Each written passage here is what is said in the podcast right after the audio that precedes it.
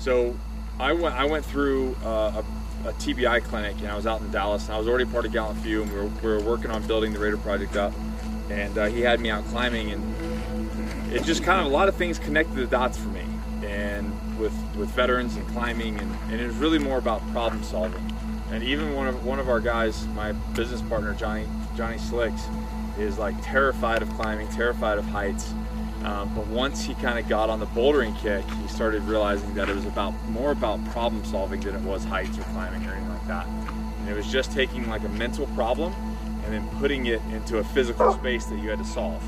And then, uh, right, thank you. Um, and that's really where it kind of connected with me was, you know, we're on the wall and you know, where sometimes we would just quit and climb down or let get down. I've got Carl going, and I'm like doing this on the wall going, I've got nothing. Like this is a flat surface.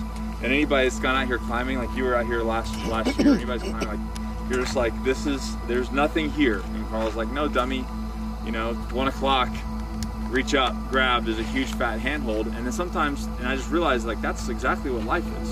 Sometimes we get stuck in a position of life where and it doesn't have to be a transitional veteran issue, it's just life in general. You know, working working things out with a spouse, working things out with a girlfriend trying to parent your kids the best possible way that we can do it. Um, we just sometimes get stuck in life, and all we need is that outside perspective going, no, dude, you're not stuck. The next level to get is right there. And that's kind of what this is. So those are the concepts that I want you to think while we're going out here. And, and the whole goal of this is, is multifaceted, right? It's one, it's to have fun. It's to get away from the you know the, the daily life to have fun. Um, two, it's to get together with a community that um, a lot of you guys might not know each other, but you will by this trip. And and uh, you know when you first get out, you think I can only be friends with Marines, or I can only be friends with Army Rangers, or I can, and that all kind of fades away, and you realize that you're part of a bigger community, the veteran community, and that we're really all the same. We all tell the same stupid jokes, or crew jokes. We all think the same way. We all see civilians the same way. We all have a lot of the same stories, even if we served in different places in different times, different units. Um, and these are these. This is the community that you can rely on, that you can truly rely on, that understands where you come from.